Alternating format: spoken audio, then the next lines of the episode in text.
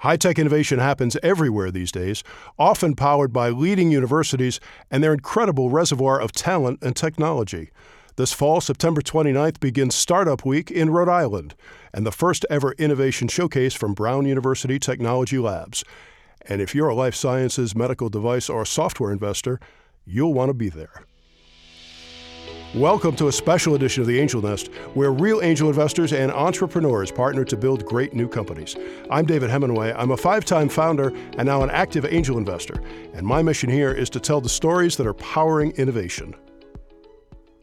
The startup ecosystem in Rhode Island has been growing quickly in recent years, powered by a beautiful new downtown innovation district, which has attracted corporate sponsors, partners, founders, and investors. The Cambridge Innovation Center, or CIC as it's known locally, operates a campus there, and within that space, Venture Cafe Providence runs weekly programming around innovation and entrepreneurship. Venture Cafe is partnering on two exciting events this fall. Beginning on September 29th, there's an innovation crawl in partnership with Innovate Newport. And another big attraction is a first ever Innovation at Brown Showcase, which will highlight 20 plus companies affiliated with Brown University, where they're augmenting their preeminent liberal arts reputation with a new emphasis on supporting and then spinning out new technology into the marketplace. Today, we're joined by Caroline Humphrey of Venture Cafe Providence, Brian Demers from Brown University's Technology Innovation Office, and Thorne Sparkman from the Slater Technology Fund. Thorne is one of Rhode Island's leading seed stage investors. Thanks, everyone, for joining us today on the Angel Nest. Really appreciate it. Great to be here. Thanks for having us. Caroline, tell us about Startup Week in Rhode Island and how long have you been doing this?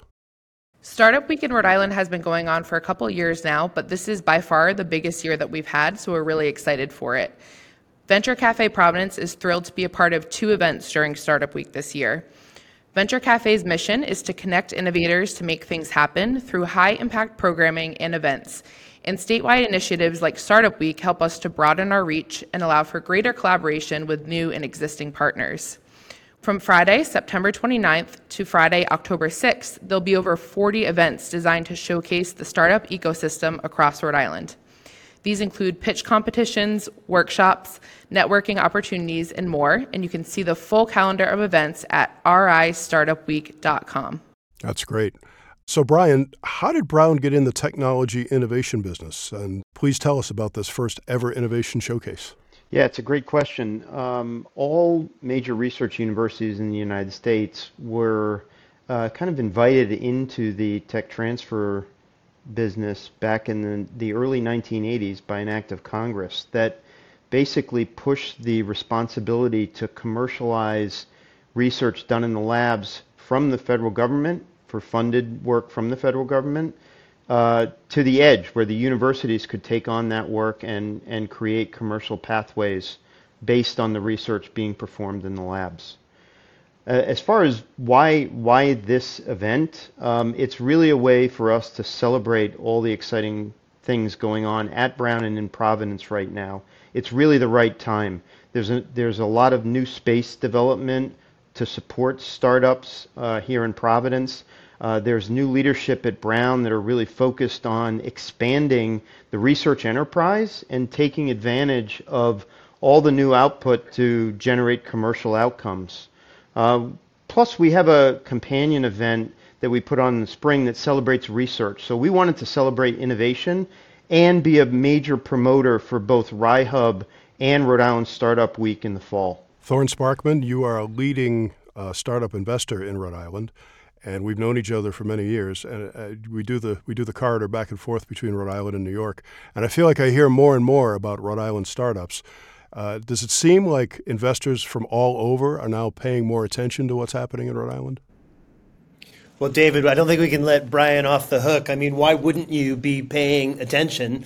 In addition to Startup Week, we're here at the foot of College Hill under Brown University.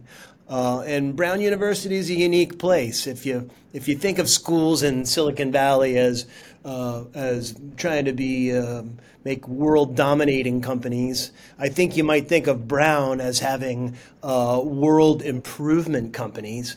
And when you take that attitude and pair it with $200 million of federal research, that's the amount of money that comes into Brown University. And in 2020 alone, it's a, it's a combustible asset, right? So you have all kinds of great research from people thinking out of the box.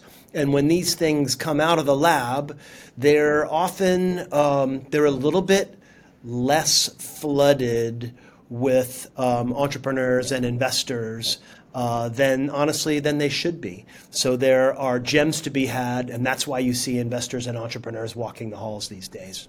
And I feel like the valuations sometimes are a little better in Rhode Island than in the Valley or in New York. Uh, is is that what attracts investors, or is it just that the ventures and the opportunities are really unique? There may be a, a, factor about the valuation, but I would say that um, the assets that start amazing companies are are singular assets. So you may have heard of Elon Musk and, and Neuralink just raising hundreds of millions of dollars, um, but the seminal company in that space was called uh, Cyberkinetics. It came out of the brain of John Donoghue.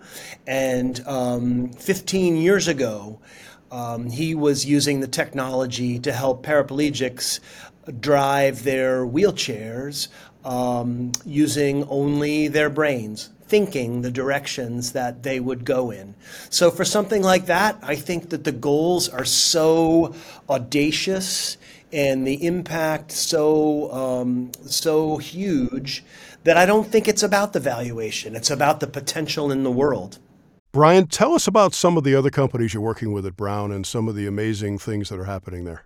Well, as Thorne pointed out, Brown is a very unique place with an interdisciplinary approach to research across the physical, computational, and life sciences. We'll be showcasing close to 25 pre companies and companies at our event, two of which are Adept Materials and XM Therapeutics. Adept has developed an eco friendly two layer system for passively managing heat and humidity in built structures. This helps to mitigate moisture and mold, which are key pain points for the construction industry. XM has developed a technology for repairing or replacing abnormal or dysfunctional extracellular matrix, which is the scaffolding material that organizes cells into tissues and organs. Their initial focus is on post heart attack heart muscle tissue repair. These important discoveries, plus those from robust research programs in brain science cancer, artificial intelligence, and robotics have us very excited here at Brown. Amazing. And I, I, presume you don't have to be an alum of Brown University to come invest in one of these companies.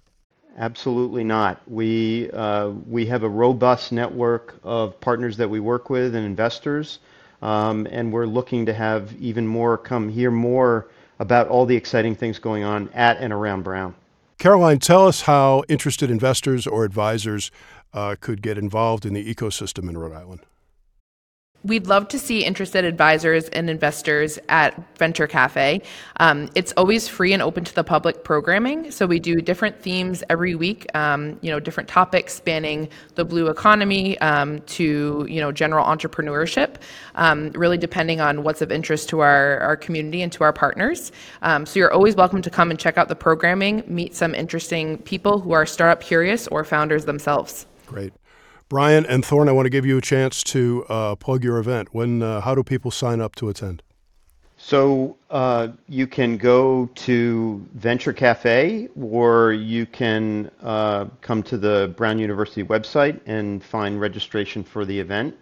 Uh, registration's open now. Seating is limited. Um, and it and it's been quite a robust uh, registration period, so it's very exciting. That's wonderful. You know, Rhode Island's always been well positioned between New York and Boston, right? Both physically and professionally. But now it seems like the state's really blazing uh, an independent path. Uh, maybe that maybe that rhymes with earlier Rhode Island history. Caroline Humphrey from Venture Cafe, Brian Demers from Brown, and Thorne Sparkman from the Slater Technology Fund. Thanks so much for joining us today. Thank you, David. Thanks, David. Thanks for having us. You can find contact information for our guest today at our website, theangelnest.com, where you can also reach me if you know of a company or an exciting opportunity we should talk about.